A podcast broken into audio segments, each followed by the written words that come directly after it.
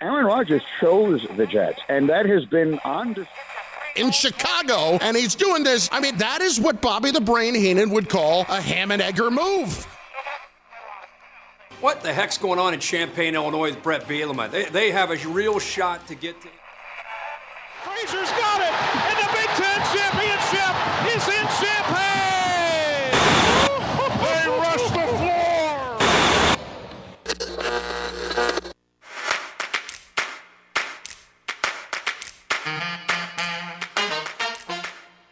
And now, broadcasting live and local from the 98.9 The Game Studios in Effingham, Illinois, it's the starting lineup with Travis Sparks. Number four, Charles Barkley. The lound, the low, Round the mound round of mound rebound. of rebound. Easy for me to say. And Eric Fry. However, by being caust- caustically optimistic, It's the starting lineup on 98.9 The Game.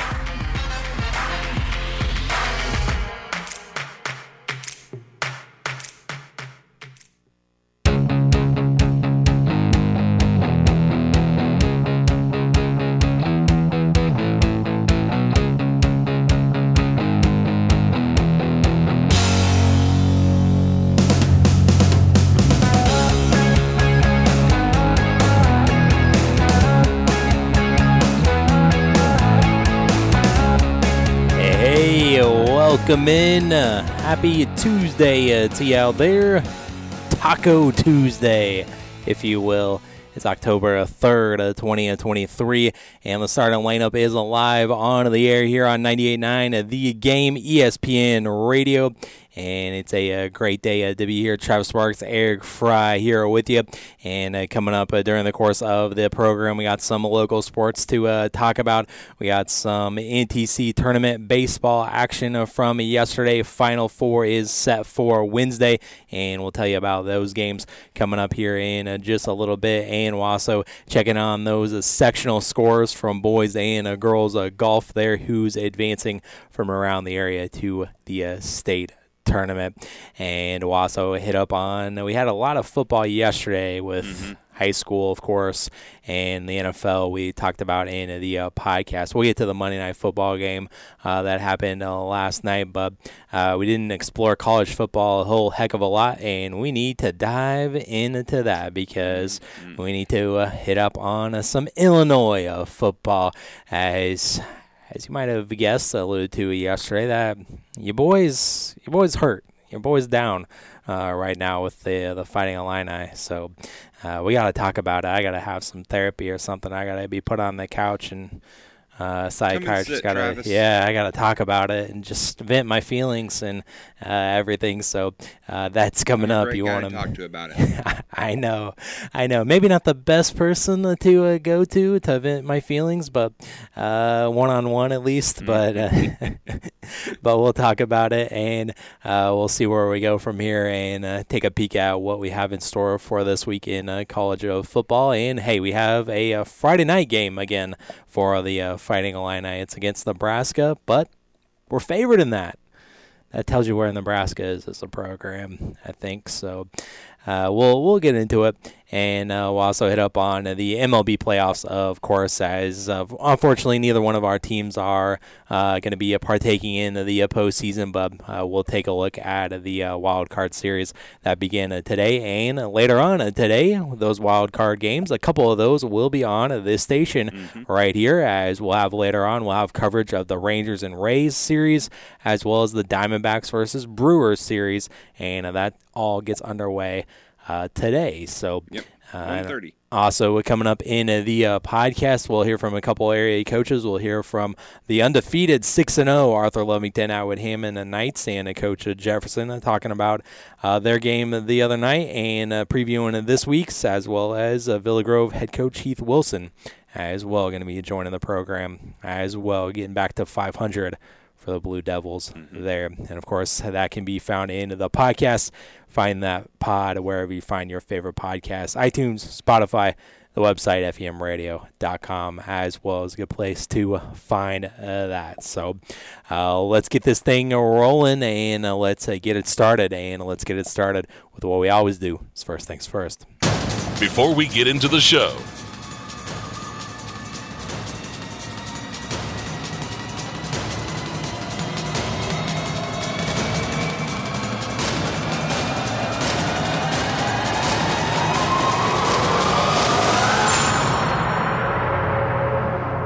First things first. They've done it on the legs of the quarterback Jones. He's got three wide. He sends them in motion. Right foot ahead of his left. Shotgun snap. Drops back three. Runs right throw. Intercepted. It's picked up on the play. Witherspoon. The five on the numbers upfield. The 20. The 30. Breaks a tackle. 50. Angles to the middle. The 30. The 20. Far side 10. Five. Foot race. Touchdown. Touchdown. It's a Seattle pick six. Devon Witherspoon That's our guy, uh, Devon Witherspoon, on the uh, pick six last night, and that was uh, from Westwood one for you as uh, they had the uh, coverage last night. And Kevin Harlan, they're one of the best in the business, and I called that 97 yard pick six. And we already knew what Devon Witherspoon was, but this was the coming out party for him, and I was so happy uh, for him that he had himself a, a night last night, and it was kind of uh, put the icing on top of the cake and the crown on top of the helmet. Therefore, Devon Witherspoon with that uh, pick six, and as bleak as the Illini season has been so far this season, glad to see one of our guys shine in the pros. And Devon Witherspoon had a great night last night, and that was just uh, the icing on top of the cake. Uh, there for uh, Seattle and Devon Witherspoon Yeah, last night. and, and Travis, you know, that was just a bad, uh, just, just, just awful. Yeah, game it wasn't and uh, it wasn't the the best, most exciting game. because uh, I think I heard Pat McAfee on the on first take this morning said it, the Giants did just enough to kind of keep it close, so you kind of had to keep watching just in case the Giants would do something. Uh, but uh, ultimately, well, they did not. They did a whole lot of uh, nothing, and they.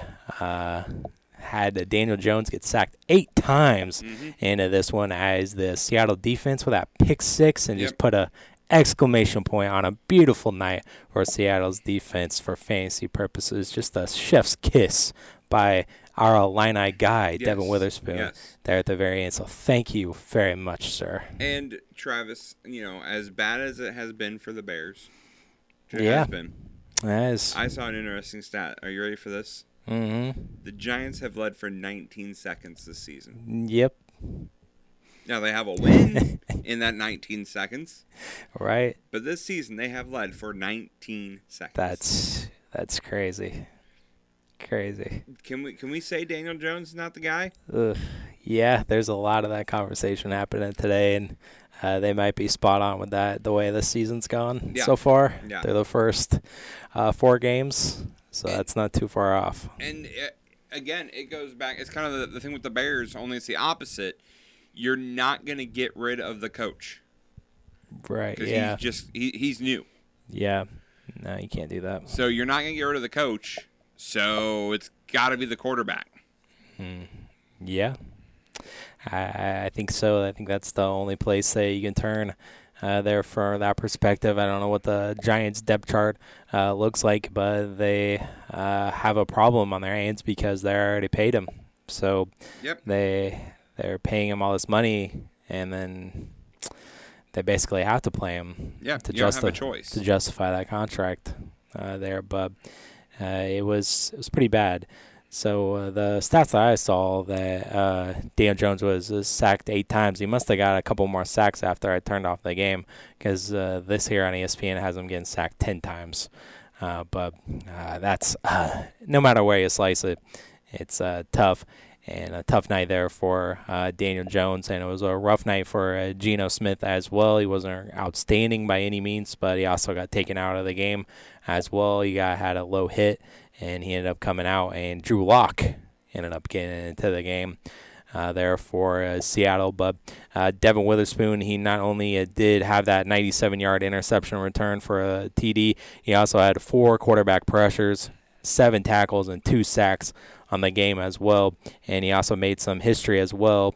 Uh, Devon Witherspoon is the only NFL player, rookie or not, to have two plus sacks and a 95 plus yard touchdown in the same game since sack- sacks became an official stat for defenders in 1982. No other rookie has two plus sacks and a 95 plus yard uh, return over the course of an entire season. Mm. And Devon Witherspoon did it one game last night. Love it.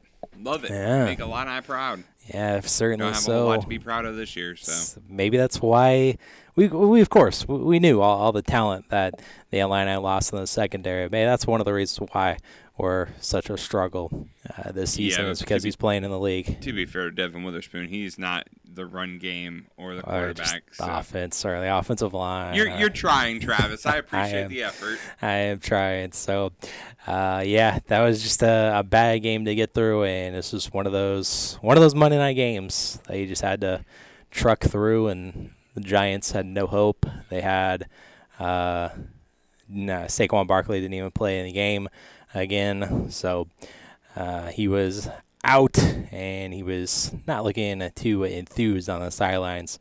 Uh, there in his street clothes, and um, Coach Daboll didn't really look too pleased with that last interception there to Witherspoon. Uh, their frustrations there, but Seattle gets the win, a 24 to three in an ugly contest, and uh, Seattle's three and one now on the season, and they'll already enter their bye week uh, coming up this week. Really early for a bye week. Yeah, I think uh, the Seahawks and Bucs have a bye this upcoming week. So, um, the uh, Not a fan. week number four season or week number four of the NFL season wrapped up there last night, and it all gets started. It does get better though, right?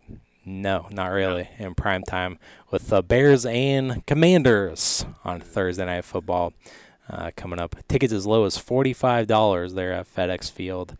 If you're interested there in No, Washington, I'm not interested, Travis. Oh boy, there's already I forgot there's a couple other teams on byes as well. Cleveland and the Chargers are on byes as well. And also you can get excited as well because another London game this time around. And it is involves the Jags as well. It's a little bit of an advantage, right? Stayed over there, you'd have to think. It would have to be. So uh, it's Jacksonville and Buffalo at 8:30. That's a decent game. Oh yeah, it should be. And Sunday morning? Sunday morning, NFL Network. None of that ESPN Plus, Disney Plus. Nope. Not this time Won't be around. watching but it should be a good game though. Uh, but that those are two of the games that are headlining the schedule uh, next week, at least from a primetime perspective. You got uh, in a Sunday night football next week, a good one between Dallas and uh, San Francisco, out in San Fran and Kansas City. Uh, we already mentioned on yesterday's show whether uh, Taylor Swift will be there in Minnesota or not, but we'll have to see. The Jets, they're at the Broncos. The Bengals try to get right against the Cardinals. This is a sneaky good one. The Eagles against the Rams. Uh, you got Baltimore at Pittsburgh, New England hosting New Orleans, the Giants they're at Miami, and Titans they visit the Colts. Detroit they host Carolina, and Houston is at Atlanta. There, the matchups coming up for week number five of the NFL season, and I'll get started there. Thursday night football with the Bears and the Commanders. All right, uh, so we'll step away and uh, we'll uh, return uh, talking about some uh, local sports, local baseball action uh, from yesterday in the NTC uh, tournament, as well as uh, some volleyball and some uh, boys and girls uh, sectional action. And we'll take a look at that all coming up next here on the Star Lineup. The starting lineup from 98.9 The Game Studios. We'll be right back. Your trips to Rural King just got more rewarding. Say hello to Rural King Rewards. Earn points with every purchase you make in store on farm supplies, feed, clothing, tools, and more. Get a $5 reward for every 500 points. The more you buy, the better it gets. Don't waste another minute. You can be earning points right now. Sign up at the register today. It's totally free and easy. Reap the rewards at your neighborhood Rural King, America's farm and home store. You can't see the future, but you can prepare for it. With the Universal Life policy from Pekin Life Insurance Company, you'll have guaranteed death benefit protection with the potential to build significant cash value for later years. Request a free quote for Universal Life Insurance at pekininsurance.com and in Effingham, contact Tingley Insurance at 217 342 3637 and we'll go beyond the expected for you. Mammograms save lives, but some are unable to afford the exam. Mums for Moms will change that. 10 inch mums, grown by our very own Jeff Nally, will be for sale in the HSHS St. Anthony's Memorial Hospital, Women's Wellness Center parking lot at 900 West Temple Avenue in Effingham on Wednesday, October 4th, starting at 7 a.m. Proceeds help women in need by providing support and resources during their treatment. So come by, buy a mum to honor a special lady. Mums for Moms is made possible by St. Anthony's Women's Wellness Center and these caring sponsors. John Boos, Factory Showroom and Outlet, Milano and Grunloh Engineers, Beecher City Food Liner, Ubinger's Furniture, Barlow Lock and Security, The Country Closet, Andy's Health Mart Pharmacy, First National Bank of Brownstown, Kirby Foods Effingham, Wenty Plumbing, Wabash Communications Fiber, Sloan's Auto Body and Repair, Washington Savings Bank, Home Farmers Mutual, First State Bank of Beecher City, Fox Holler Coffee, and Teutopolis State Bank.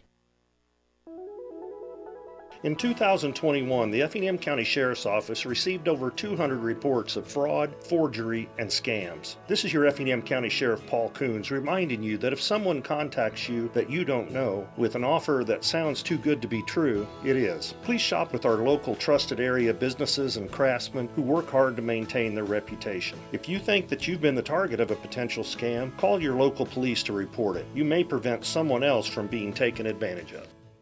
And now, the starting lineup. Welcome back in to the uh, podcast of the uh, starting lineup here on a 98.9. And nope, nope, redo that. On 98.9 The Game. And nope, nope, redo that.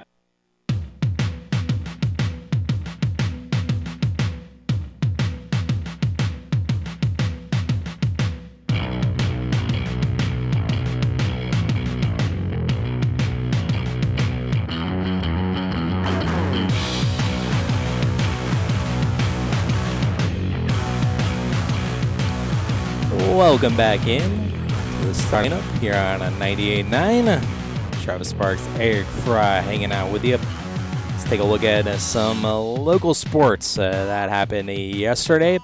And we'll get all started in uh, baseball as the uh, in the TSC tournament baseball style got underway yesterday as all the higher seeds hosted these games, uh, and it was St. Anthony, the number one overall seed. They got the win over the nine seed Neoga, and this one was a 12 to 2 final score.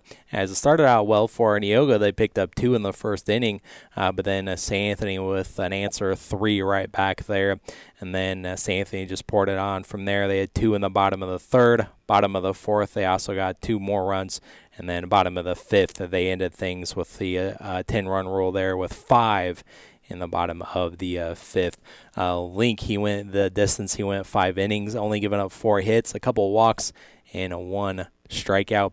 Actually, Ruhal actually came in and finished things off there in the uh, final inning uh, there. Uh, he had Brock Fearday. He had a couple RBIs. So did uh, Caney in this one. And Link also had two RBIs as well. And Repke added two RBIs there for uh, St. A. And a Titus and a Ballinger are the only RBIs credited for Neoga uh, there. And uh, so uh, St. Anthony and advances on to uh, Wednesday's semifinal action. Who will they'll see? Well, they'll see the number four seed North Clay Cardinals as they defeated CHBC by the final score of a 10 to 2 there as uh, CHBC also had a, a, great start. They picked up a run in the first and also a run in the top of the third. But then uh, North Clay got it started as they picked up a four spot in the bottom of the third and uh, then they went on to uh, score uh, three more there in uh, the fifth and three more in the uh, sixth there for the 10 to 7 final there in uh, that one. And it was uh, Compton getting the win on the mound for North Clay, and it was Radloff taking the uh, loss there for uh, CHBC. And it was uh, Radloff and Ruff were credited with the RBIs. Uh, there for CHBC. And I thought uh, CHBC was a sneaky team in uh, the TC. Unfortunately, they just ran into uh, the uh, Cardinals uh, there. So at CHBC, they still had a great fall season. They were 11 and five in the uh, fall, but fall just short. And North Clay now improves to 14 and 9 on the season, and they'll advance to the game against St. Anthony in the uh, semifinals at 4 o'clock there in uh, St. Anthony, there uh, Paul Smith Field for Wednesday. And then the other two uh, semifinal matchups were also set as it was Altamont getting the win over uh, Dieterich, and in this one was only a five inning affair as Altamont won 16 to 2 in this one over the Maroons. As Altamont, they scored four in the bottom of the first and 11 in the bottom of the second, and one more in the third. And Dieterich would scratch across two runs in the top of the fourth there, but that was all that was doing there for the Maroons as it was uh, McManaway getting the win on the mound for the Indians. He went three innings, only giving up one hit, no runs, one walk, and five strikeouts there. Westendorf takes the loss for uh, Dieterich, and he went one and two thirds innings, and he got nine hits, 15 runs, only seven of them were earned, four walks, and two strikeouts there. And Robbins led all uh, batters with four RBIs in this 104 Altamont, Davis, Stimke, Elam, Berg, they all had a couple RBIs, and uh, Schultz had an RBI as well for the Indians. And Ashley and Theo were credited with RBIs there for Neoga. So Altamont advances there to uh, the uh, semis. And who will they'll meet? Well, they'll meet the uh, South Central Cougars as uh, they won over Windsor Stew-Stras, the sixth seed. And that one was by an 11 to 4 final. Windsor got a run there in the top of the first, but then South Central came back with two of their own, and then a sixth spot there in the bottom of the second. And then Windsor would score three there in the fifth, but South Central responded with three of their own uh, there. And it was Callaway Smith getting the win on the mound for South Central. He went five in the third inning. He only given up three hits, one run, one walk, and five strikeouts there. And Meinhardt takes the loss for the Hatchets there. As it looks like uh, Callaway Smith also had a couple RBIs, so did Rob and Sidwell and Montez also had two RBIs there for South Central, and Bridges Morris are the only credited RBIs there for Windsor Stew-Stras. So, in the other semifinal matchup on Wednesday, it'll be the three seed South Central against the two seed Altamont there, and Altamont starting at four o'clock there. And then the games, the third place game and the championship game, will both be taking place there in Altamont uh, there on Friday. And we'll tell you about those semifinals on Thursday we have those results. Let's take a look at uh, some other action that happened uh, before we get to the uh, golf sectionals. Uh, in volleyball, it was Altamont getting the win over Vandalia, three sets, 25-13. Vandalia won the second set, 25-21, but Altamont wins the third and decisive set, 26-24. There, it was St. Anthony in two sets, 25-18 and 25-11. And it was also CHBC over Martinsville, 25-15 and 25-9. In the Little Illini, we had Chrisman over Paris, 25-16 in both games, and Mount Carmel and one in two sets over Mount Vernon. Uh, Tuscola one in three sets over Urbana, and Tremont one in three sets over Clinton. Uh, Carlinville swept Jerseyville, and Lincolnwood defeated Hillsboro there also in two sets as well. And the Lincoln Prairie Conference tournament there in Argenta got underway uh, there as we had some round robin action. Uh, Cumberland they beat uh, Sullivan in two sets, and Unity Christian picked up two wins as they beat Sullivan in two sets and also defeated Cumberland as well. In uh, another group, the uh, uh, Arcola beat Blue Ridge in two sets, and uh, Villa Grove they got two wins over Arcola and Blue Ridge, both in two sets there. And it was Arthur getting the win eh, against Tri County in two sets. Heritage won over Arthur, and then uh, Tri County defeated Heritage in a, three set match there. So everybody uh, picking up wins there mm-hmm. last night in that particular group there in the LPC tournament located in Argenta there. In uh, soccer yesterday, we had Teutopolis. Uh, they defeated Greenville 7 to 0 as we had one, two, three, four, five uh, different goal scorers for the uh, shoes. Uh, Ethan Daly picked up a couple of goals. So did uh, Josh Habing. Uh, there picked up a goal, and they both had an assist as well. Joe Niebuhr also had a goal. Cooper Tegler had a goal, and Gavin Tegler had a goal as well. Uh, Olney they defeated uh, FEM four to three. Michael Stefton with a goal and a couple assists there for the Hearts, and uh, Charleston and Danville tied at four, and Urbana defeated Mattoon seven to two. And we also had some junior high girls basketball as well. Uh, Taylorville swept St. Anthony as they won both the seventh grade and eighth grade matches.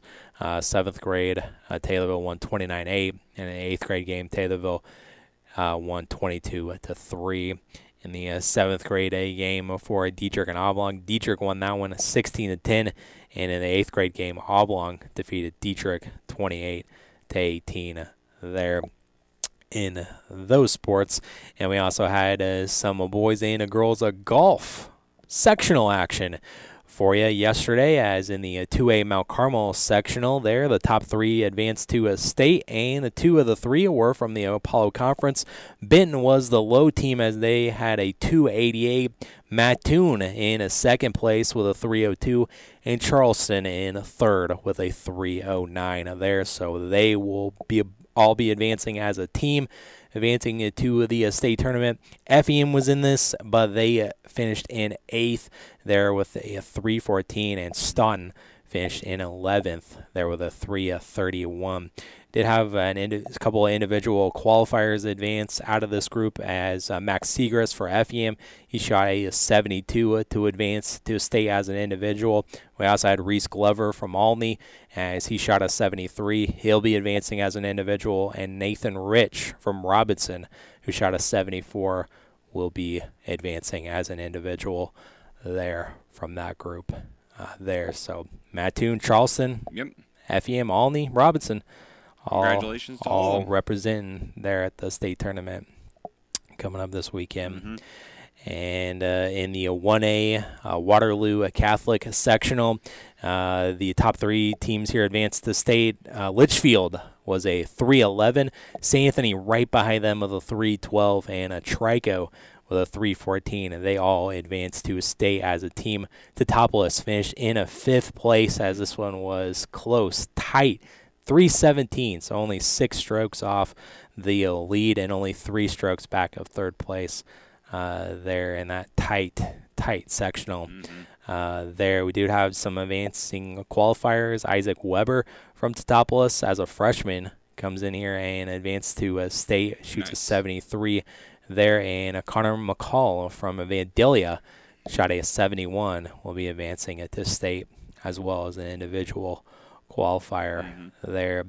And the uh, 1A Auburn uh, sectional, the top three teams advanced to a uh, state, and unfortunately there weren't any from around the area as Quincy Notre Dame, uh, Bloomington, Rush, or Bloomington uh, advanced, and Rushville Industry as well. Uh, the area team that was involved here was North Mac. They finished in a 12th place uh, there, but we did have Brent Bushu from Sullivan advance as an individual qualifier an 81 he shot, but he goes to uh, state and also Windsor Stew-Stras was involved in this as well. I knew there was another team. Yes. They finished 54 as a team uh, there. Um, in the 1A Kankakee McNamara sectional, the top three advanced to state, and, and neither one of those or any of those were from around the area, uh, but did have some individuals uh, there um, qualified. Um, in the 2A Peoria sectional, it was uh, the Mahomet-Seymour advancing, and uh, second place was Jacksonville, and a Sacred Heart Griffin was third. So Mahomet advances to a state, and also had one individual from uh, Mount Zion, Tommy Whitley, advance with a, a 75. They're advancing to a state in the uh, 2A. This is girls golf now. In the 1A Taylorville sectional, uh, Mount Carmel, Massac County, and Salem all advanced to a state. FEM with a 3 of 72 as a team and just missed out there. They finished in fourth. Sullivan was fifth, and St. Anthony finished in a sixth place there. Uh, Charleston was 11th, and Tuscola was a 12th Uh, we did have uh, Shaylin Ellis from Sullivan with an 87 advance on as an individual qualifier. Addie Kraus from St. Anthony shot an 88. She advances as an individual. And uh, McKenna Mayhood from Effingham shot an 89 and advances there. And Braylee Blummer from Teutopolis shot a 90 to advance as an individual qualifier there. So, um, you know, you have Mount Carmel local representation there, Uh, and uh, some individual qualifiers. I was gonna say Mount Carmel absolutely dominated Travis. They had Uh, four of the top state, five. Yeah, defending state champions, Defending state champs. They play football and girls golf. Yeah. That is what Mount Carmel does. Definitely, and definitely impressive once again this season. Mm-hmm. Um, in the uh, Class 1A uh, Roxana sectional, we had uh, uh, Jersey West from North Mac advance out of that one, and that was really one of the only area teams that was involved there.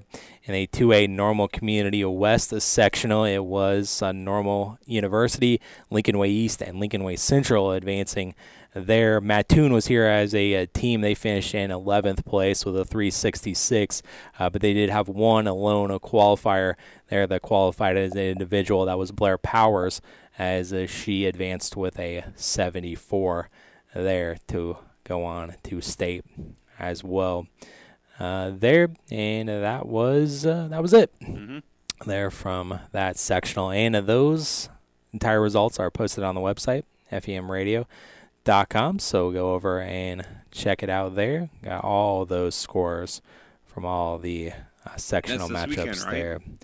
Yeah, the state tournament there is this weekend, I believe. I'll have to double check. So give me a second. Was gonna say, I'm- Round one and round two. pages have not been posted. Um, I was gonna say, uh, let's see. I have some tea times here, but it doesn't say. Yeah, it's they haven't updated it yet. Go figure. I just say not updating. I mean, it just happened yesterday, so I give them a little bit of. I will not. Yes, it is. Give them a little bit. It's this weekend. Them a little bit of leeway here. I will not with the IHSA, Travis. this weekend. Uh, up in Bloomington. Yes. Uh, there, at least for the uh, boys. Where's the girls, it's in Decatur. Well, that's not that far of a drive. So if you're looking for something to do on a Friday or Red Saturday, Red Tail Run golf course Hmm. in Decatur. haven't golfed there. I know I'm looking at these golf courses and maybe we should check them out, but they're way too nice of golf courses for us. Nah. The way that we play. So that there is that. You get better. I guess so. Uh, I've always wanted to go to the Illini course. Yeah, me uh, too. there. The Illini course and Tuscola. Uh, yeah, Iron Tuscola is definitely a bucket list. Uh, But I keep looking at the Iron Horse one in Tuscola, and I see a lot of houses around it and water, and I'm just, I, I get nervous. Did you- I mean, I've I think I, I don't know if I've talked about this uh, off the air with you, but there there's a, uh great course that's like prestigious course in Marshall. Really? Yeah, if you look it up. Like I, when I was driving back from a game this past uh Uh-huh. season in basketball, I drove by this place and it was like an entrance, and I was like, "What is that an entrance to?" And I looked it up, and it's this fancy golf course. I So- think I've seen that one, and it's a private course. Well, it's a pretty pricey uh, round. Yes. There, look that up. Uh, in between uh, Marshall and Paris, I believe. Yes. Uh, there, but I know which one you're talking about. uh, we will uh, come back and we'll return uh, talking about some uh, college football and we'll vent about the Illini and we'll try to get through this together here, folks. And that's what we're talking about coming up next here on the Star Lineup. The starting lineup from 98.9 The Game Studios. We'll be right back.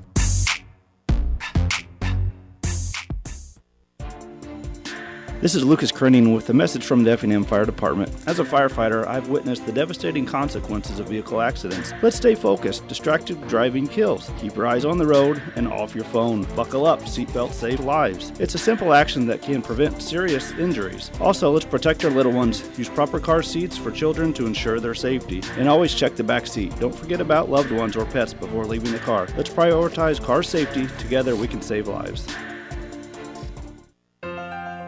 You can't see the future, but you can prepare for it. With the Universal Life policy from Pekin Life Insurance Company, You'll have guaranteed death benefit protection with the potential to build significant cash value for later years. Request a free quote for universal life insurance at pekininsurance.com and in Effingham, contact Tingley Insurance at 217 342 3637 and we'll go beyond the expected for you. Hey, my name's Chris. I'm a Plan Z dieter from Ohio. A couple of days ago, I went to the store to get two 40 pound bags of salt for our water softener. As I got them out of the trunk and started walking toward the deck, I was struck by something. I was carrying 80 extra pounds, which is roughly the amount of weight I've lost on the Plan Z diet. And as I started walking up the steps, it kind of caught me off guard. I struggled a little bit climbing those steps with that extra 80 pounds. Then it hit me. That's what I was putting my knees through every time I walked up those steps steps. And as I started down the basement steps, the same thing happened. I got to tell you, I was glad to get those bags in the basement. One of the many benefits of dropping 80 pounds is my knees and my back don't hurt anymore. I've got energy that's off the charts and my self confidence has improved, all thanks to the Plan Z diet. Curious? Go to planzdiet.com. Watch the five minute movie that'll give you the basics of the diet. It is possible to conquer the crave with Plan Z. I'm living proof. Texting enrolls you into reoccurring automated text messages. Consent not required to purchase. Message and data rates may apply. Hey, Dan, how you doing? Haven't seen you around the gym for a while. Yeah, I've really fallen off. Since I turned 40, I just don't get the results I used to get. Could be lower testosterone. Lower T? Yeah, I went through it a while back. Once you hit 40, your body has less free testosterone. I got Nugenix Total T, and it's made a huge difference for me. I've seen that on TV. Is it for real? Oh, yeah. The patented key ingredient is something called Testofen, which helps boost free and total testosterone levels to help you trim up and stay lean. And it's made a difference for you? Man, I feel like I'm in my 20s again at work, in the gym, and in the bedroom. Are they still giving out complimentary bottles for people to try it for themselves? Yeah, you just need to send them a text. Text FLASH to 321 321 right now for your complimentary bottle of Nugenix Total T, the number one selling testosterone booster at GNC. Plus, text now and we'll include a bottle of Nugenix Thermo, our most powerful fat incinerator ever, to help you get back into shape fast, absolutely free. Text SLASH to 321 321. That's slash to 321 321. And now, this outpouring of love for Tom Brady is what we are beginning with today. Everyone showering this man with love and goatness. How about it? The starting lineup. Almost every single one of Brady's Super Bowls has been clouded with controversy, and that seems what people are forgetting. And let's not forget, both Super Bowls were gifted to him. The Tuck Rule, the you can't blame him for the referee stuff but he benefited from it. Benefited from it last night as well. That was so ticky tacky. Come on. So it's a Super Bowl. Let him play. On 98.9 The Game.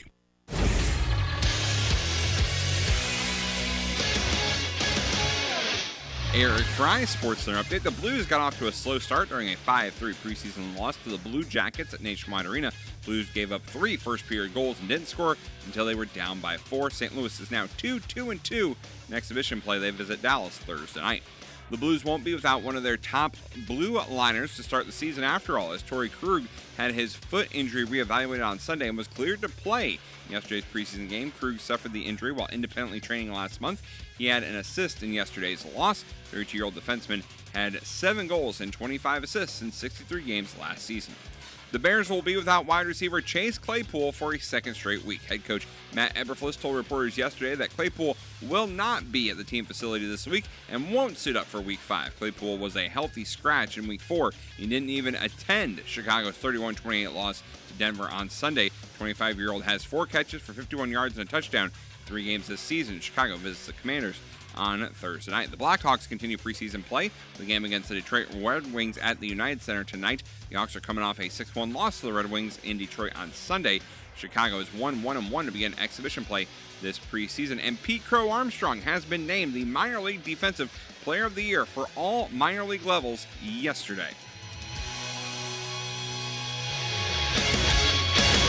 Welcome back in into the uh, starting lineup. Travis Sparks, Eric Fry over there with the uh, Sports Center Reads, and let's talk about uh, some uh, college uh, football here. And I didn't get to it yesterday. I alluded to it a little bit in my uh, top three, but on Saturday it was the matchup with our old ball coach, our old defensive coordinator, Ryan Walters, and this one was supposed to be a tug of war back and forth a game, but uh, Purdue busted it open there in the uh, third quarter, and uh, they ended up winning this one 44 to uh, 19, officially uh, breaking this guy's uh, fandom, and I'm sure I'm not the only one here as Illini now are two and three on the season after what Coach Bielema has said as an embarrassing, should be an embarrassing loss uh, here against the Boilermakers. So they get the cannon again. Yep. And officially broke this guy's fandom. Broke your fandom. You're just- done. I mean, I'm not completely done, of course, but I just all this goodwill that has been built up over the last year and a half is just gone, gone down the drain, and all those ten thousand new season ticket holders. Yep. You know, we talked about it on the show plenty of times of you know what's what's coming mm-hmm. of the four programs that are coming into the Big Ten. So it's going to get even more Yep. difficult. And this is not the strongest Big Ten West, but we made the Purdue defense look like a like a top ten defense. Yeah. like one of the best defenses in the whole Big Ten. Absolutely. What was my big keys on Friday? One of my keys was third downs. Emphasis on third downs of how both of these teams are not great on third down on either side of the ball. Well, Purdue looked great. They were 8 from 13. Yep.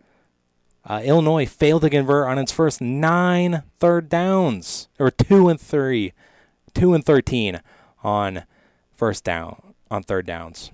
So that's just dreadful. First half was fine. I mean, for the most part, kept it close. It was 16 to 13.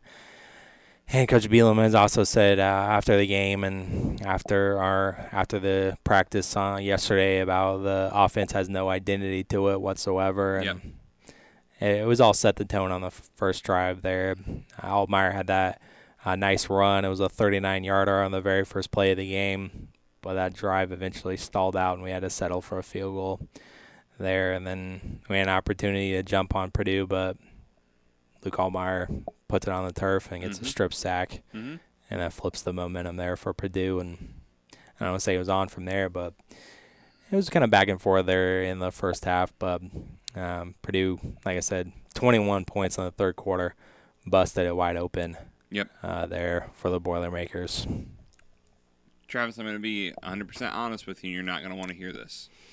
Mm-hmm. At this point in the season, five games in, are the Illini lucky to be two and three? Yeah. They have not looked good in a single ball game. Yeah, barely not- snuck out the Toledo win. Barely stuck out the FAU win. Mm-hmm. They haven't looked good in a game. No, no, not really. And again, I go back to when your defense is giving up 419 yards a game. Yeah. You're not going to win a lot of games. You're going to be in a lot of shootouts. And this offense can't keep up. Right. It's Well- it's an offense designed with Coach Bielema. We know this. They want to ground and pound. They want to run the football. But when mm-hmm. you don't have the running backs to get it done, and your defense is allowing it to be a shootout, running game and shootout do not go hand in hand. Right. This- and I feel like the offense has been dreadful. That the defense that was the front seven that was supposed to be one of the strong points hasn't been as strong as it needs to be. They've got all seven sacks all year, and Yep. Uh, the defense that was one of the best in the league last year. I know that the talent that we lost Right. and the talent, but we only have five turnovers for the whole entire season. Four forced fumbles, only two recovered, and the rest are interceptions. And we needed that front seven this year. That was Mhm. supposed to be a strong point with a law firm of Randolph and Newton. And I'm sorry that those guys came back for this Yeah. because they deserve better. Yep. And um, the secondary is young, and we knew they they were going to be tested, but they've been tested early and often. Uh, with the lack of pressure, Mhm. or at least the lack of getting to the quarterback, at least from this front seven, that's kind of underwhelmed as well. Again, Travis, I mean, I think everyone who's an Illini fan can say that the loss of the D coordinator hurt. Mhm. I don't think we expected it to hurt this badly, No, but it hurt. right. And are we now in year two or three of Bielema? Year three. Year three.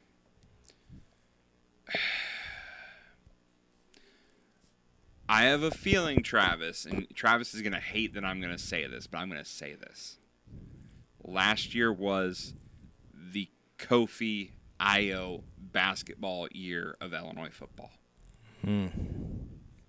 It was magic, and it was lightning in a bottle that you cannot replicate again. Right.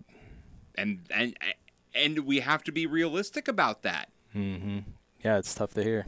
It's tough to hear. I know it is.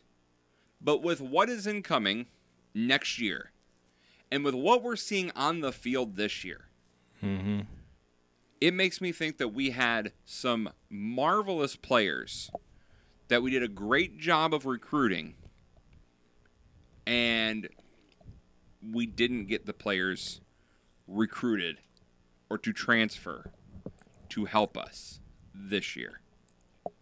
Yeah, like you were saying, the the coordinator does have a little bit to do with it, and the Yeah. schemes that he drew up, Yeah. and whatnot. So, I think that's a part of it too. I I, I, just, I don't know if Coach Henry, he's a player's coach, but I don't know if he's the greatest defensive coordinator. Mhm. And I don't know, know if he was the right option. I mean, you forget that during what right bef- almost right before the season began, they hired that uh, Wisconsin coach, Coach Leonhard, that was a special advisor to it, even though he he's an advisor, so he cannot be with a team on game days. He spends uh, prepping in Champaign uh, during the week, and then he goes back to Madison there on the weekends. And you know, he was just brought on. He has some health issues Mhm. uh, there that he's still trying to get over. So that was a home run hire, but I mean, maybe he's a defensive coordinator and waiting. I don't know, but um, he was supposed to be a home run hire. with that loss, Travis, Mm-hmm. in Bielema's three years at Illinois, Yeah. 15 and 15. Hmm. Right now, we have a 500 coach for a less than 500 team. Mm, Yeah. He lasted five years at Arkansas, went 29 and 34 there. Mm-hmm. Is it time? You give him one more Time year? For what? Time for what? Yes, he's he's ear- he's earned earned that right for a, a little bit more room. For what? What is he? You say he earned the right. He had one good season, two good, two one good season. In three years? Yes. Yes. This One is good not season. shaping up to be a good year. This is going to be a below 500 year. Year Okay. one was below 500. Travis, that's a That was year one in a. Uh, he was coaching his play, not even his players that he recruited, and then last year he was partially, and it was a great year. This year is bad, I'll give you that, but I'm not willing to give up on a guy after just three years. This year is bad. You you just And said rebuild. that. Yes. Right? You just said that. Yes, and I don't hold year one against him. Okay. All right. We'll scratch year one. You even just you just said it. Yes. Year two, when it was, Was great. good, he coached some of his players. This year, he's coaching all of his players. And this is the results we're seeing. That's what I'm saying, Travis. The recruiting is not there. The players are not there. the players are not there. I'm sorry. I want this Yeah, to I- succeed. I don't know if it's a player problem or a coaching problem or, or what, but um, you know the one bright spot though. I mean Isaiah Williams is a bright spot here Yeah. on offense, and another one that led the team in carries, that led the team in yards on Saturday. It's Kaden Feagin. Yes.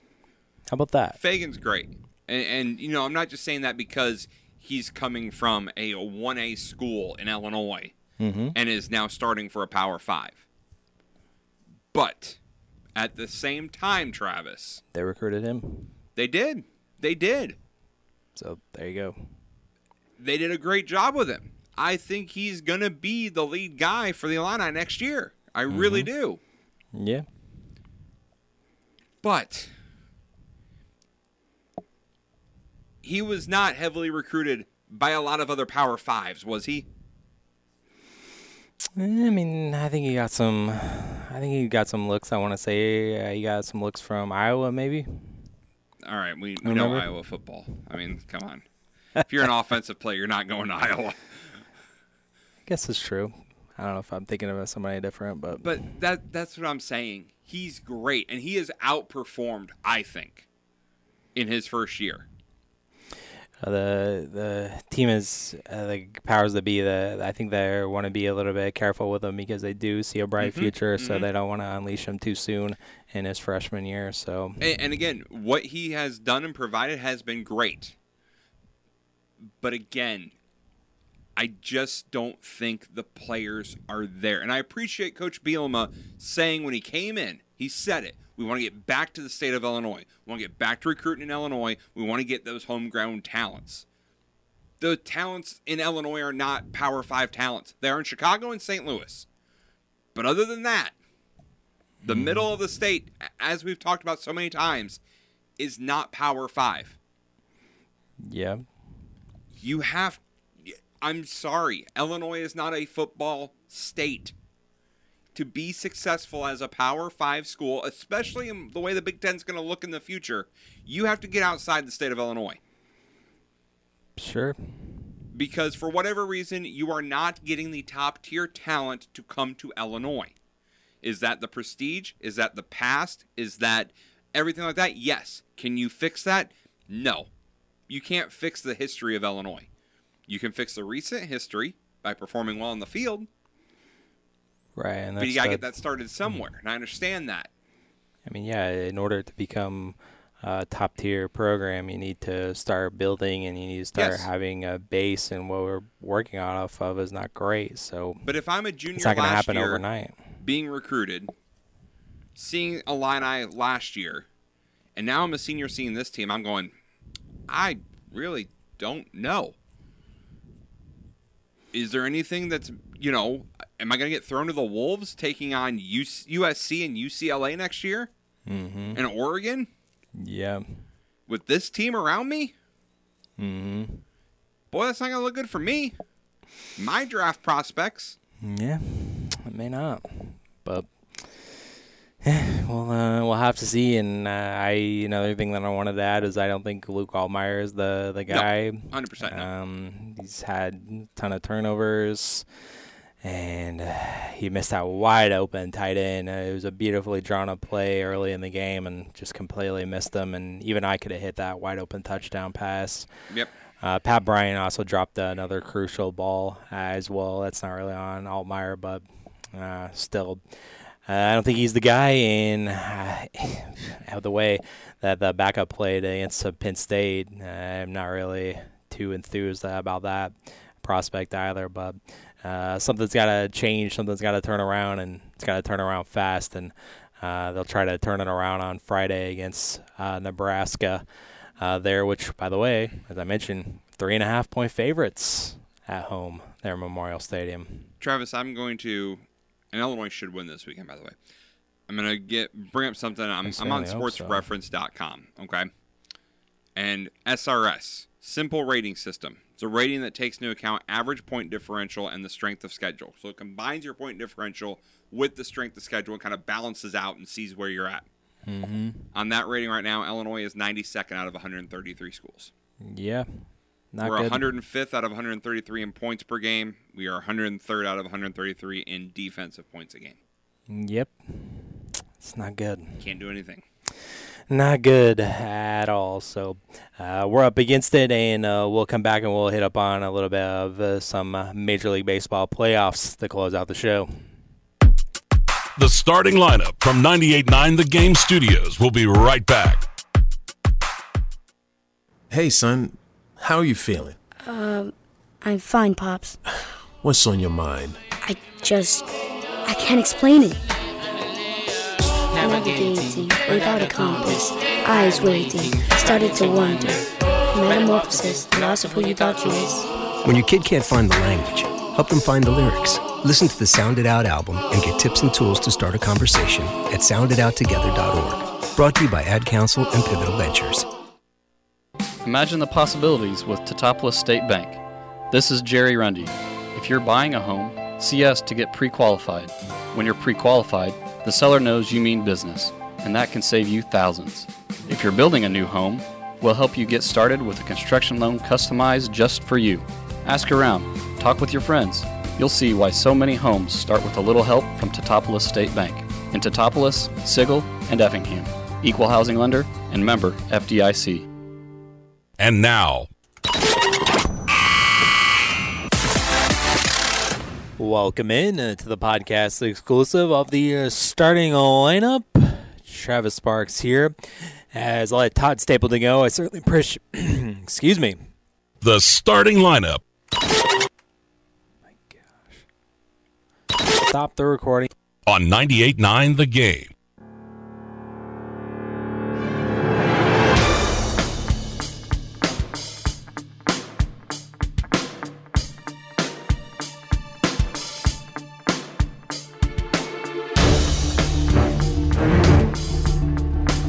Welcome back in. Uh, You're on uh, 98.9 the game only for just a, little bit longer up against the uh, clock here, but we got some MLB uh, postseason to talk about here, and we'll continue it in the uh, pod as we got a couple games later on on uh, this uh, network uh, coming up at uh, 1.30. We got the Rangers and Rays beginning of their wild card uh, series and it's our old buddy from last season, Jordan Montgomery, and of course traded mid-season this year, I guess. Uh, but Jordan Montgomery is scheduled to go for uh, Texas, and uh, Glasnow is the uh, starter there for the Rays beginning in uh, that season. As I want the Rays to uh, put this together here, they were the best team in uh, after one month, and Eric crucified that. I did. and I want to see him put it together here and uh, make it far. So go Rays. And this one, and the Rangers just have been stumbling down the stretch. They so have. I, I, I agree with you. I think the Rays get this series. They had this. They had the West on lock. Yep. And just lost it there at the very end. They shouldn't even be here, but here they are. Yep. Um, coming up at uh, 3:30, uh, we got uh, Blue Jays and uh, Twins, and uh, Gausman going up against uh, Lopez in Game One, and that's in Minnesota for their wild card series. And then the other game that we're airing here is the Diamondbacks and Brewers. Corbin Burnes uh, going out for uh, Milwaukee in their Game One, and then the Marlins and Phillies in Game One. You got Luzardo for the Marlins and uh, Zack Wheeler game one starters for the Phillies. And of course, I'm anti Philadelphia, so go Marlins. And I want them to sweep them. Yeah, and I found it interesting. Nobody's giving the Marlins a chance here. The Phillies left Lorenzen off their roster despite an August no hitter. Throw a no hitter in August, and then you're left off the postseason roster. Yeah, I don't think after that no hitter, Yeah, I he did nothing. he's Yeah. he had a bad Uh, just Bad few weeks. I know everyone cares. Uh, Rays, Blue Jays, Brewers, and Marlins are my picks. Hmm. Uh, yeah, I'm gonna go the Rays. I'm actually gonna go with the uh, Twins in this series, and I'm cheering for the Diamondbacks. But if I had any entertainment on it, I would go the Brewers. And yeah, just to be cynical, I'm for the Marlins as well. Yeah. So Yep. those are the uh, picks there for the wild card series and, and game ones, and we'll talk about them uh, tomorrow and recap those. Look for game uh, two, and of course we'll be uh, listening out for that uh, Rays, Rangers, and Diamondbacks, Brewers coming up later on this station. But right now, uh, coming up here is uh, Carlin versus uh, Joe on ESPN Radio. So enjoy, and we'll catch you in the pod. Thanks for listening to the starting lineup on 98.9 The Game.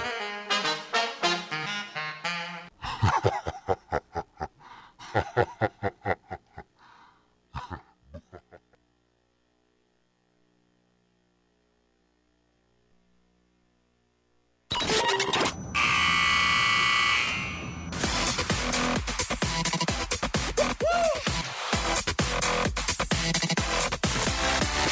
Welcome back in, and welcome to overtime of the uh, start in lineup. Still got some uh, random news and uh, notes here. We got some uh, this date in uh, sports history.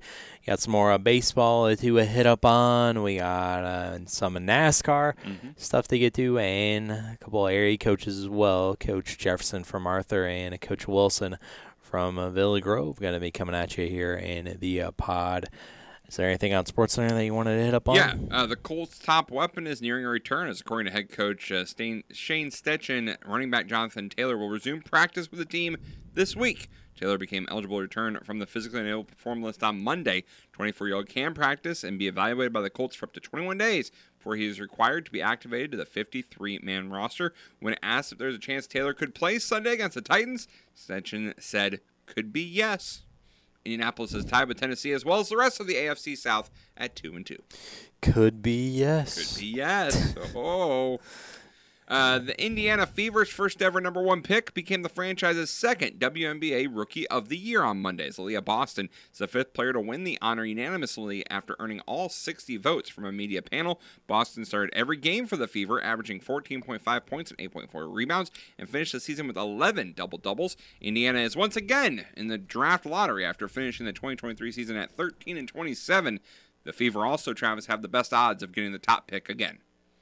So, Fever, not a good year. But they got a rookie of the year out of it, so there's Doesn't that. sound like it. Yep. Uh, Steelers starting quarterback appears to have avoided a major injury as ESPN reports Kenny Pickett is not expected to miss, miss much, if any, time after going down with a knee injury during the team's blowout loss to the Texans in Houston on Sunday. So there you go. That's good. Yep. Mitch Trubisky, by the way, came in in relief and is expected to start week five against the Ravens if Pickett can't play. The veteran signal caller said he feels comfortable if the team needs him under center. Comfortable. Trubisky, comfortable. Yeah. Uh, Milwaukee will be without one of their key starters for the opening round of the playoffs, as manager Craig Counsell told the media on Monday that Brandon Woodruff will miss the NL wildcard round against the Diamondbacks due to a shoulder injury. Mm. That's not good. No, not for the Brewers pitching staff.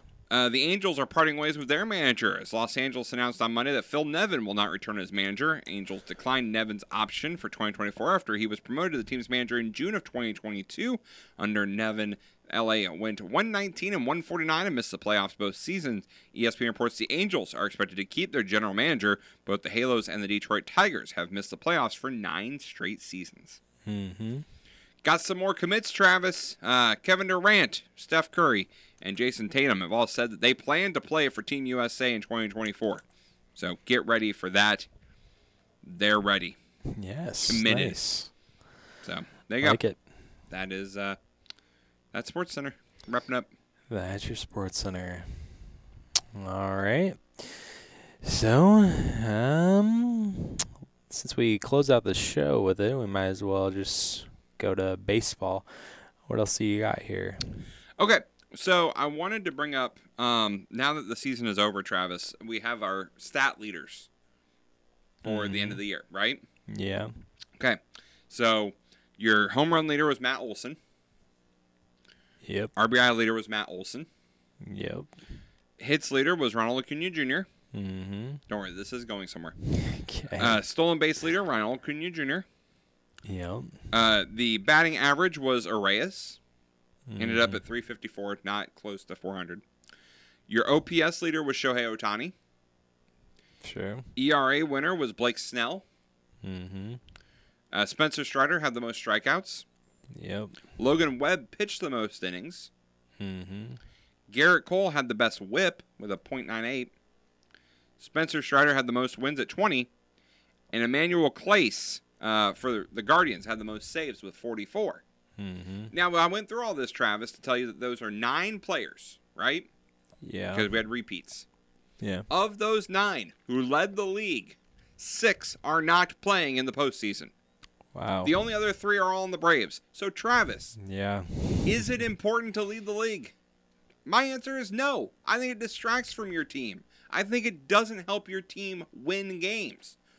Kind of when you get to the halfway mark, and that's when we start about talking about people leading things, leading categories, and making Cy Young and stuff like that. I think the, pres- the the point of emphasis then becomes that as opposed to the team winning. Yeah. I mean, does the do they really care? The players really care about that, or are they just playing baseball and they just happen to be leading the league? Well, here's my thing. If you're leading the league, you're more likely in something. You're more than likely to get a Cy Young or an MVP. Correct?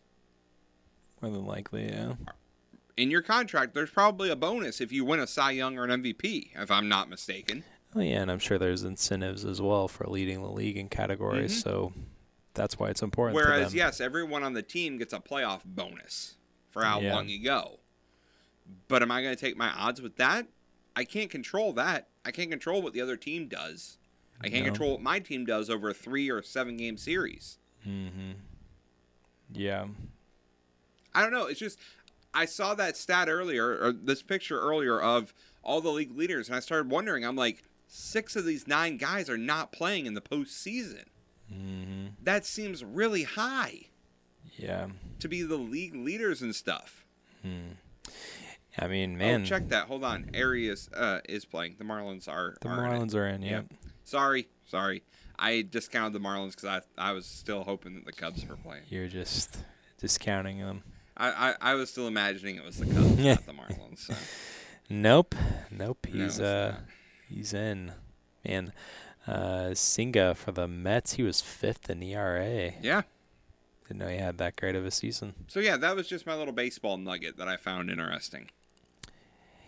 Yeah, I mean I, I think it matters to players for the contracts, but I mean I don't know.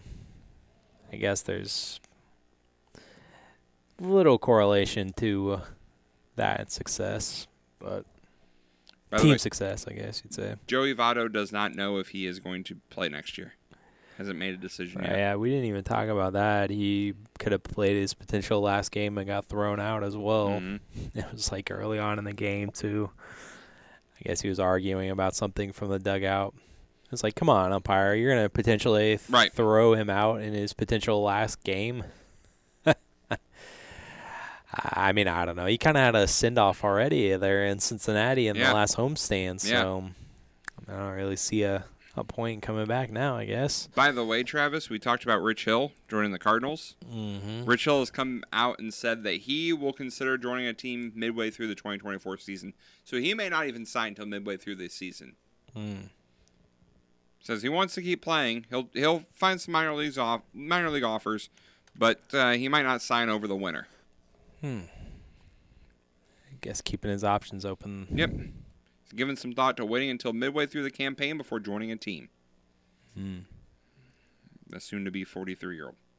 Uh, also, uh, the Giants was it, was it the Giants? Yeah, they fired their manager. Yep, I saw So- that. Gabe Kapler. Mhm. Gum. Gone. The Orioles will still be at Camden Yards. Yeah, they signed like a new 30 year Yep, thing. 30 year deal. Mm-hmm. Charlie Blackmon will still be a Rocky, signed a one year extension there. And Buck Showalter out as the Mets manager. Yep, I did see that. So there you go. Got you all caught up on the baseball world. Well, and then almost immediately after the uh, season was over, uh, Derrick Goold dropped a nugget about the uh, Cardinals, and we talked about yesterday about the pitchers that they should go after. And uh, he reportedly that the Cardinals intend to pursue free agent pitchers Sonny Gray and Aaron Nola this offseason. Hmm. So there you go. And uh, I was going to say Jed Hoyer and Tom Ricketts had their kind of end of the season press conference. Jed's was today, uh, but Ricketts was yesterday. Nothing of note. David Ross isn't going anywhere for you Cub fans, so so they're very proud of his effort, um, clawing the team back into it when, by all accounts, they could have stopped when they were below 500. Hmm. I guess any team could have stopped at any point in the season. So Mhm. Yep. Let's not talk about how we finished it with losing 15 out of 17. Yeah, no, no, no. No, we won't talk No, about we won't that. Talk about that. They also said they're not expecting to spend much. Hmm. They said that last year and got Dansby Swanson. So I really, Yes, uh, it's true. Yeah, uh, I don't know what to make of that. Yeah, take that with a grain of salt, yeah, I guess. yeah, and they don't know if Kyle Hendricks is coming back. Said Hmm. they want him to come back, but don't know if he wants to come back. Hmm. Gotcha. Yeah. Um, before we, we move on, I know we had a couple other things on the list, Travis. I just saw this on uh, ESPN, and I wanted to comment on it. Can I comment on something real quick on ESPN? Sure. Lonzo Ball Mm-hmm. insists that he is going to play again. Said on Monday that he is about halfway through the rehab process from a cartilage transplant in March, the third operation on his left knee in a little more than a year, as he is going to miss his second consecutive season. He says, "quote I definitely plan on playing again." He told the uh, reporters on at media day for the Bulls after surgery three. I feel like it's going well so far, no setbacks. So for me, it's just keep my head up, just keep doing the work. Says I couldn't control getting hurt or not getting hurt or anything like that. It's just something that happened to me, part of my career. I try to stay positive. I don't look at the negatives. I try to think about what I can do to get better, and that's how I wake up every day and live. He said the surgery was a really big surgery. We all came together with a plan moving forward. It's not really a set timeline, but I pretty much have this whole year to get as healthy as possible and get ready to play next season. Hmm. Well, there you go. No, uh, uh-uh. uh, uh you, you, if he does play Travis, I hope it's not in a Chicago Bulls jersey. You ruined what could have been a great team by getting hurt. It's not his fault. Injuries I'm not saying happen. it's his fault. I don't blame him for getting hurt. That's not what I'm saying. But three operations in less than a year on the same knee, you're not going to be the same player coming back. Yeah, I mean, yeah, there's just no way. There's no way. Unless he his argument is is that he's 25. He still's got a lot in front of him, which is true. Mm-hmm. But he wasn't that great to begin with. He's really only 25. Yeah. I thought he was talking about the 25 season. Oh, maybe. I he is only 25 Yeah. though. Says I'll play again. I'm only 25. Seems older. Well, yeah, he's been in the league for like three years. He joined in like he was 19 or something. hmm Yeah. Go to UCLA, didn't he? Yeah, only spent a year in Yep. college. Yep. The big baller brand. No. It's the shoes, Travis. Need I remind you? Yeah, I think there the is uh, there's a correlation to something Uh-huh. that that's not really a thing anymore. Uh huh. No one talks of, about it. They kind of went away from that. Uh-huh. Yeah. yeah. So we don't talk about the Yep. those shoes Yep. Yep. anymore. Yep. Um. all right. Let's see here. Um. Let's get to. Let's get to this day in sports history. All right, this day in sports history, we got a lot of them today. On this day in 1936, John Heisman died at the age of 66. Heisman coached 37 seasons, winning 186 games, but is more known for the trophy that bears his name and is awarded to the most outstanding player in college football each year. On this day in 1962, the Giants scored four runs in the top of the ninth to beat the Dodgers 6 to 4 in the third and deciding game of the best of three playoff to decide the 1962 NL pennant. How about this one, Travis? On this day in 1976, Hank Aaron, then with the Milwaukee Brewers, singled in his last career at bat, driving in his 2,297th run. I still, no matter how many times people tell me, Travis, Hank Aaron was never a Brewer. Don't care. Don't care what hmm. you say. Not a Brewer. He was. He'll always be a Brave in my mind. Who? Hank Aaron. Oh yeah. He was not a Milwaukee Brewer, but that's how he ended his year. Ended his career, I should say. Um, let's see here. On this day in 1992, number three Florida State missed a late field goal to the right for the second consecutive season. Number two Miami won 1916, went on to an undefeated season before losing the Sugar Bowl to Alabama. 1993 on this date, the Braves and Giants entered the final day of the season tied for first in the NL West with 103 wins each. The Braves beat the Rockies 5-3 in Atlanta, while the Giants lost 12-1 to the Dodgers in LA, allowing the Braves to win the NL West by one game. Yes, the Braves were in the NL West, if you can believe that. Uh, divisions used to be They used to be very crazy. weird. The Cardinals used to be in the East. I know. On this day in 1998, Texas running back Ricky Williams rushed for 350 yards for Iowa State for his second consecutive game with 300 rushing yards. He is the only player in FBS history with back to back games of 300 rushing yards in a season. Mm. And finally, Travis. On this day in 1999, Rams quarterback Kurt Warner posts a perfect passer rating of a 158.3, going 17 for 21 for 310 yards and three touchdowns versus the Bengals. All three touchdowns were to Hakim, his only three catches of the game. Hmm. If you're going to have three, make them count. Yeah, it's true. So there you go. There you go. That is uh, this day in sports history.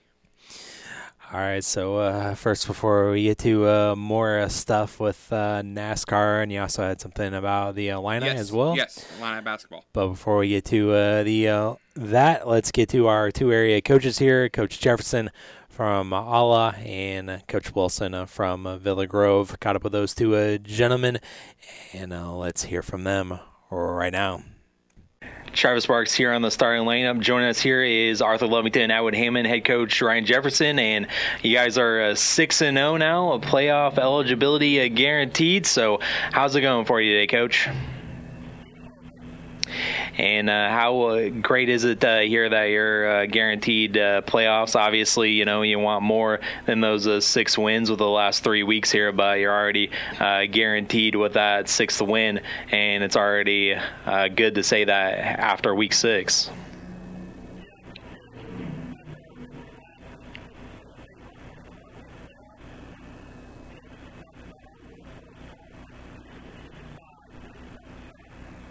Mm-hmm.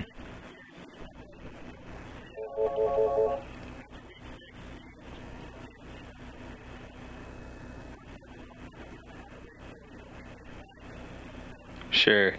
Yeah, and you got that sixth win uh, on homecoming, and it was a 43-23 win over Nokomis. So you survived the homecoming uh, game of 2023 and uh, pulled off the dub against one of the newcomers in the conference, uh, Nokomis, by a 20-point margin there.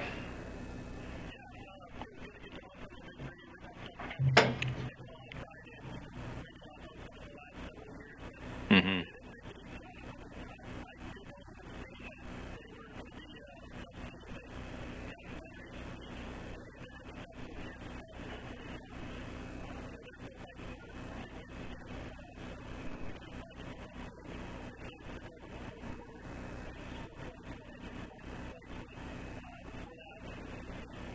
Right. I was just gonna say that it was kind of a roller coaster uh, of a game up until the point where you pulled away there at the end in the fourth quarter. So, uh, like you were mentioning, uh, they gave you everything that you could handle there, at least on the early going.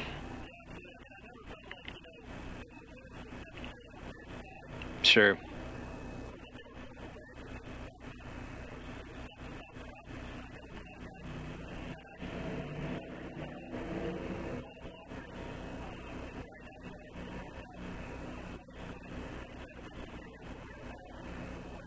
Kind of uh, defensively, uh, Nokomis being historically a, a, running team, and that's kind of what they did uh, on a Friday as well. They kind of racked up the yardage uh, there, but yeah, you were still able to do just enough to come out with a dub offensively.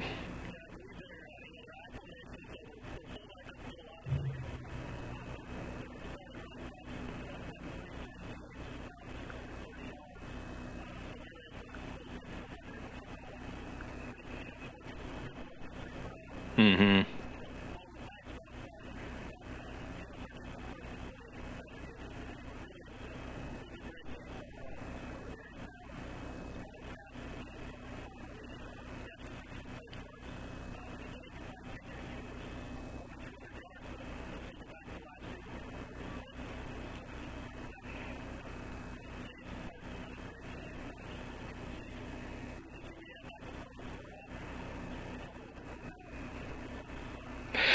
Right, uh, and uh, Jace Surley uh, was uh, working it there uh, with uh, through the air, and the beneficiary of that was Easton Frederick. He had three catches for over 100 yards, 142 yards, and a touchdown. And the other receiving touchdown went to Connor Nettles, who also caught a touchdown earlier in the season. But like you were saying, there it was nice to get that passing game going finally there on Friday.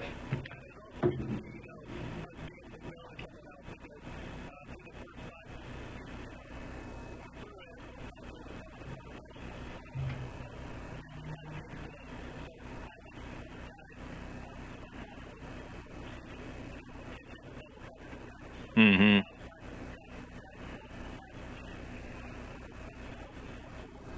Well, uh, like I said, you know, you survived uh, homecoming and uh, you picked up a win number six, and you're still undefeated here at a six and zero, oh, and you go on the road for the next couple of weeks. And uh, this week is uh, against uh, Cerro Gordo. they're up first, and they're a one and five on the season. But what are you prepping for out of out of Cerro Gordo this week?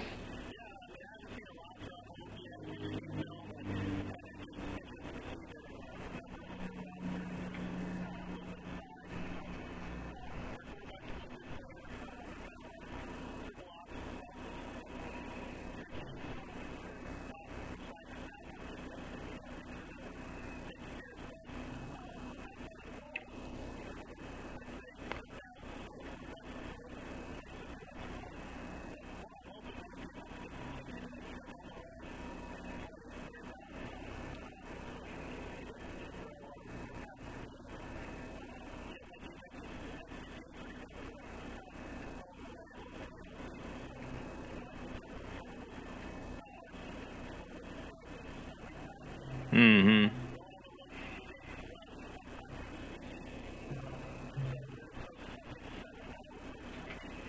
Right, yeah, exactly. So I wasn't even going to go there. I knew that uh, we'll get to the week nine matchup uh, soon enough. So, uh, Coach, well, uh, thanks for hopping on the program a little bit and uh, talking about some uh, Arthur football. It's going really well over there. So, we'll let you go and good luck keeping this thing going. Travis Sparks here. Joining us on the starting lineup is head coach of the uh, Villa Grove Blue Devils, Heath Wilson. And uh, coach, thanks for coming on the show again. And uh, you got the win on homecoming to get back to 500, and now you guys are at three and three.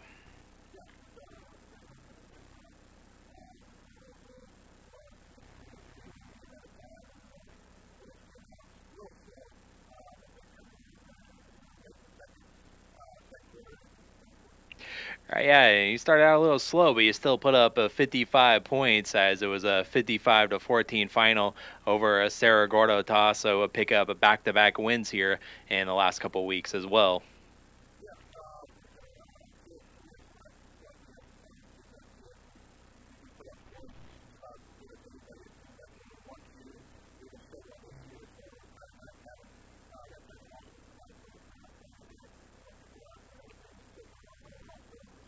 Right, yeah, and I was just going to mention that about it kind of feels like for the first time this season or the first time in a while, you've felt like yourselves on that offensive side of the ball, racking up the yards and putting up the points on the scoreboard as well.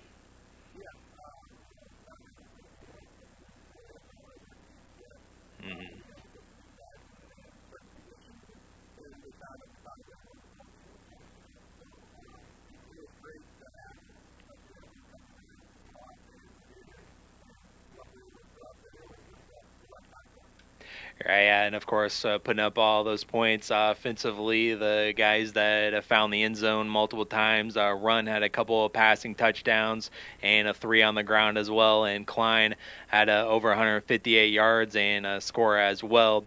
Uh, so, uh, yeah, it didn't matter whether it was throwing the football or on the ground. It, everything was clicking offensively there.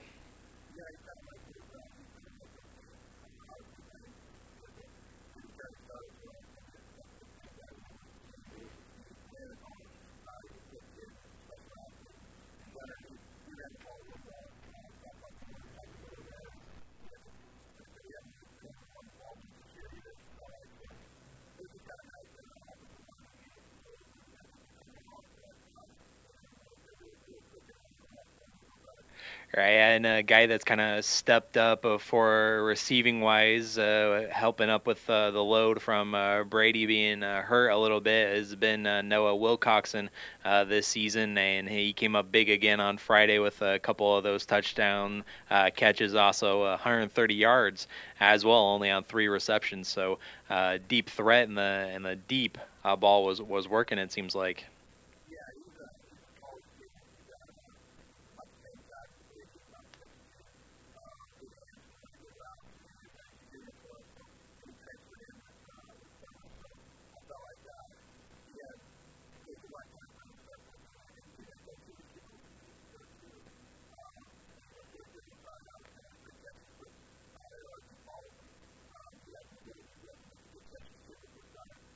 Yeah, and you know, three grabs, but a couple of them were, were scores. I think you'll uh, take that. And then uh, also uh, Brady trying to work him slowly back into the uh, rhythm of the offense as well, catching the football. He did uh, did just enough. He got a couple passes, I think, on a Friday, and got the career receiving mark. Uh, I saw as well for. putting him in a staple in a Villa Grove history a little bit in the history books there.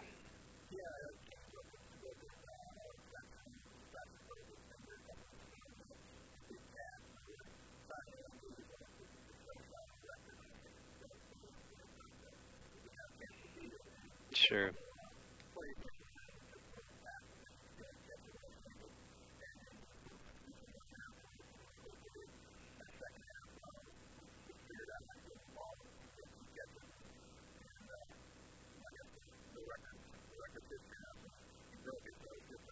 Yeah, exactly. Got it out of the way as well. And also, I saw in that uh, box score it was a twenty to nothing outscored in the third quarter. So maybe uh, you finally have found something clicking there in that quarter. That's kind of been one of your Achilles' heel all season.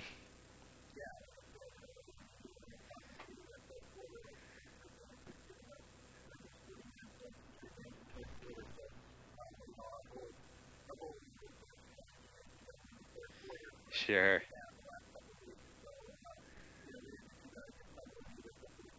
Right.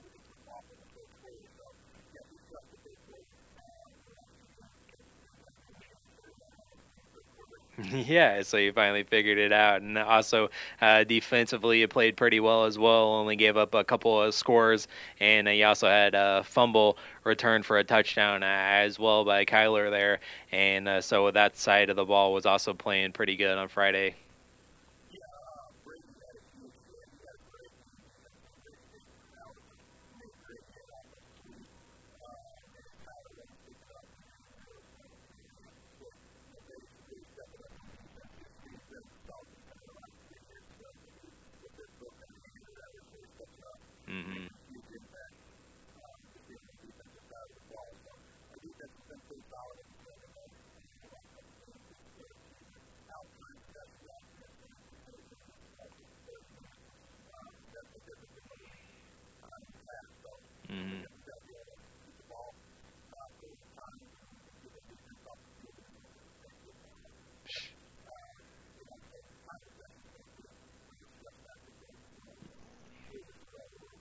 Yeah, it definitely uh, sounds like it there. And uh, well, you guys are back to 500 there, and it's a back on the road as well. And you take on an Argenta squad uh, this week, and they're also a three and three, and they've been playing some pretty good ball this season, and they've got some postseason aspirations of their own.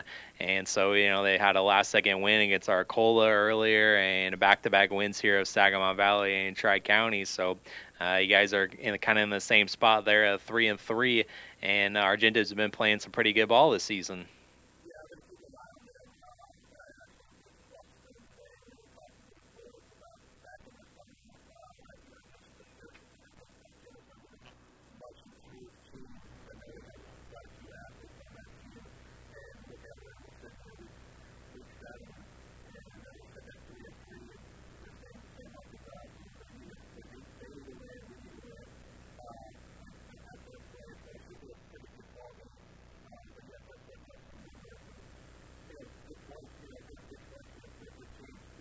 hmm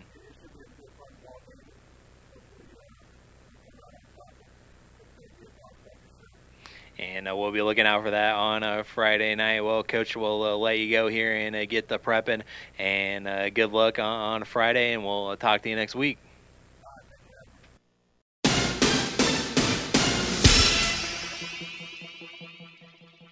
Appreciate those two uh, for taking some time and uh, talking about uh, Knights football. Still going strong, six and zero. Villa Grove right back in at three and a three uh, there. And all right, let's uh, close out on some. Uh, well, first, before we get to the NASCAR stuff, let's get to Illinois. Okay, you're gonna you're Illinois gonna- basketball. Yes, yes. This the is a- Nugget. this is a very brief thing. Um, it is a quote from Coach Underwood, Travis. Okay, Mhm. that should have you super duper positive for the upcoming season. Okay. He said, "quote I heard Bret Bielema use it the other day in a football term. You can't throw an interception on first or second down. That's like shooting a three with 17 or 18 seconds on the clock and a hand in your face. You just don't want to do that. Nothing good happens when you do that. We're working really hard to try and avoid those. Hmm. I figured it out, Travis.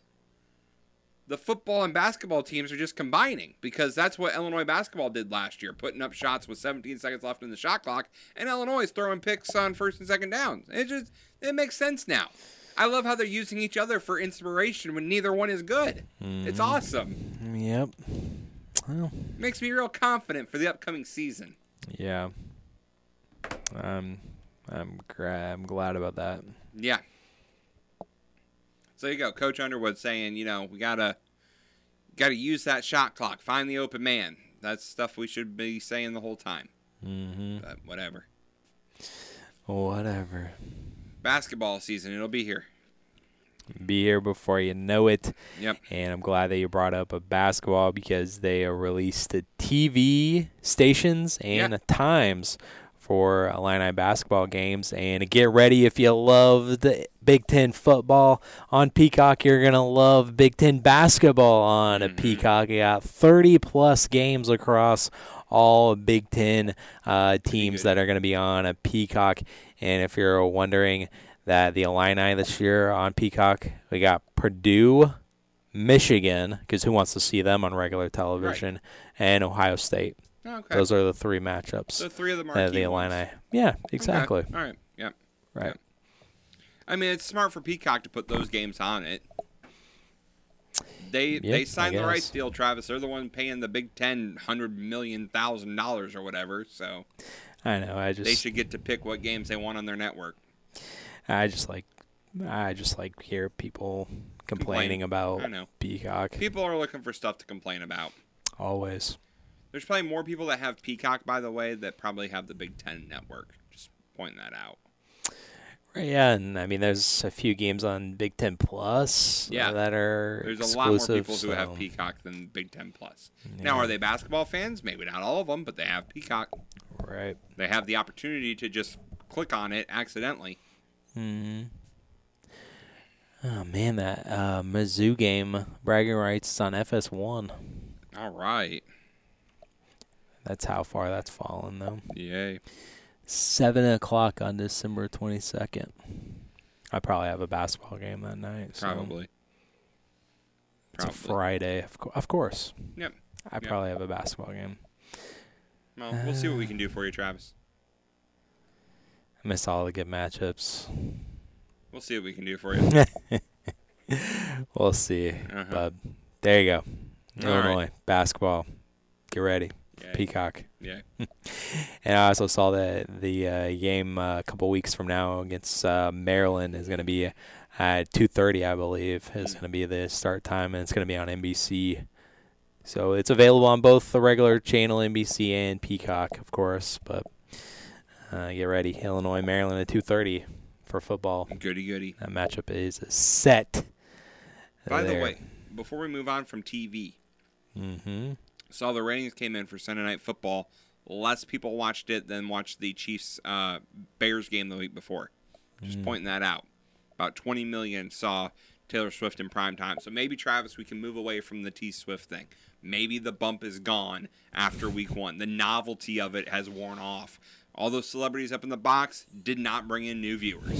so maybe now the networks will quit showing her. It's it's all good now. and it's all going to correlate because she's going back on tour Yep. or very soon. So Now here's going to be the interesting thing. It, during a Chiefs bye week, if she's on tour, is Travis Kelce at her show? I mean, you would have to think If so. he's there, then we know it's a thing. You got to return the favor. No, it's a thing. You got to keep up Tit this. for tat, or yeah. you got to keep up this thing. Yep. Got to keep it going. Alrighty. All right, so that's all I had for uh, Illini basketball. Uh, you had a little NASCAR thing too. Yes, I had just a, a quick little NASCAR nugget. The first one just came out today, Travis, and that is that we now know who's driving the pace car for the Las Vegas race coming up. Okay. It is going to be Father of the Year Nick Cannon. Nick Cannon. Nick Cannon will be driving the pace car. We'll see if he gets someone pregnant by the end of the pace car. oh my. oh wow. There. All right. But the big news out of NASCAR, Travis, is just like the NFL schedule, we are getting more trickles of our schedule for next year. we're course. officially NASCAR announced it today. Travis, we're going to Iowa. Iowa. Iowa Motor Speedway is going to host a NASCAR weekend coming up June 16th. You build it, they will come. Hey, they have a track in Iowa. It's been there forever. They just it'll be the first time that the Cup Series has raced on Iowa, and uh, six o'clock on a Sunday night, Travis, on the USA Network. Get ready for it. Hmm. So I I don't know how I feel about all that, but it'll be.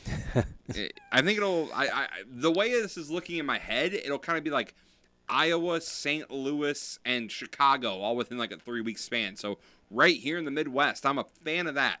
Hmm. Now, one thing I found out that I am not a fan of, Travis. Yeah. There will be no double headers. Hmm. There will be no. There'll be three off weekends because again of the Olympics having two weeks off there. Yeah. What this means is based off of dates that are already been announced, Daytona will no longer be the cutoff race for the playoffs. Hmm. The cutoff race for the playoffs will be Darlington the week later.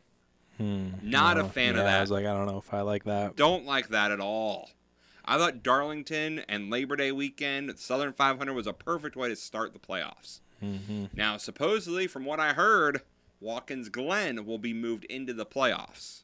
So we will get another road course race because the Roval, rumors have it, is going away Mm-hmm. in the playoffs. So again, hopeful by the end of the week we will have a schedule, but I've heard that for the past month and a half. Sure. So I will believe it when I see it. Mm-hmm. Exactly. But we're getting little trickles in. One one one race at a time they're going to give it to us. one one race at a time, slowly but surely. Yep, slowly but surely. Better late than never. Guess so. So, there you go. That's uh that's what I got for you. All right. Very well. So, we uh we'll talk more NASCAR coming up when uh over we get to uh pick them later on in the week. Mm-hmm. Uh, that's right. Yeah, I was gonna say where where are we at? But The Roval. The Roval. The Roval, possibly for the final time Mm-hmm. at the Roval, Mm-hmm. Very well. which I'm a fan of Mm-hmm. because that track has done so much better with the new car. Like you just need a race on the actual oval. Yeah. We don't need to have all these road courses when the road courses produce awful racing, kind of like the short tracks. Mm-hmm. Yep. But again, according to the rumor, the Iowa track is the only new track on the schedule, which means they will not be going to Montreal. They will not be adding a dirt track, nothing like that. Mhm. So the 2024 schedule may be a little tame. It may have dates moved, but as far as adding new tracks, Iowa will be the only one added, it sounds like. And 2025 is when they're looking at having major wholesale changes to the schedule. Mm-hmm. Because 2025, depending, maybe we'll figure out what's happening out in California with the California track where they sold all the land to it and mm, Yeah. Right. it was supposed to be a short track and nothing has happened in the they were there in February and there has been no work done to it. So that makes me think nothing is going to happen to it and it's Probably just going to be sold and and that track will just go away. Just Yeah. sad. Probably not. So Mm, Yep. Because that's at one of the newer ones. That in Chicago, you know, Chicago and and Chicago was built in 2001, and it's Mm. not being used. And uh, California was built in '97, and it's now done. So Hmm. all these newer tracks, the newest track that's on the schedule that was built was COTA, but it wasn't built for NASCAR. The newest NASCAR purposely built track is Kansas, which was built in 2001. Hmm. 2001. Yep. Recent recent track. That's the most recent purposely built NASCAR track. Hmm. Gotcha. We need, we need, we need some new tracks, Travis, is what I'm trying to get at. I, I think so. Because all the old ones are, are being taken away and the new ones are not being used, and we're running out of tracks. It seems like we're gonna it. end up, that's why we're having to do street courses, put dirt on things, Hmm. because we don't know how to make the current tracks we have work. So figure it out, NASCAR. Figure it out. Figure it out. Make it happen. Also, uh, there will be a new team running part time in NASCAR with the guy that you picked for the Indy Road Course, uh, the B- B- B- B- B- B- Balaki, I think it was his name. I don't Something like remember. you picked him. It was the only race he ran, but because of that one race, they're now in, uh, gonna do some NASCAR racing next year. There So you go. One of can job. pick him more, Travis. Yeah, there you go. One of a job. Yes. Maybe we'll see him in the he playoffs. 31st last year. Oh, he's not doing the whole schedule. He's probably just gonna do the road courses. He's a road course guy. Ah, well. coming from like the supercars. Him and uh, SVG. Now SVG is going to be doing more races next year. He's signed with Trackhouse, so he's not doing the whole Cup schedule. He's doing like Arca and Truck and Xfinity and Cup and like Dirt and like everything. Mm, gotcha. Uh, whatever. Seems like a lot, a lot on the plate there. I mean, hey, if you're moving your whole family from Australia to here, you better stay busy because if I was a significant other, I'd be like, I'm uprooting my whole family so you can go do this race thing. You better be really good and winning lots of things, Mhm. not be known as the street course guy. Yeah, better bring home some trophies. That's right. All right, so uh, that will do it here for today's uh, show, and we'll be uh, back for you tomorrow. We'll be uh, back recapping those postseason games from uh, baseball and more coaches as well. And until then, thanks for listening. Uh, thanks for downloading. We'll uh, talk to you tomorrow. Peace out.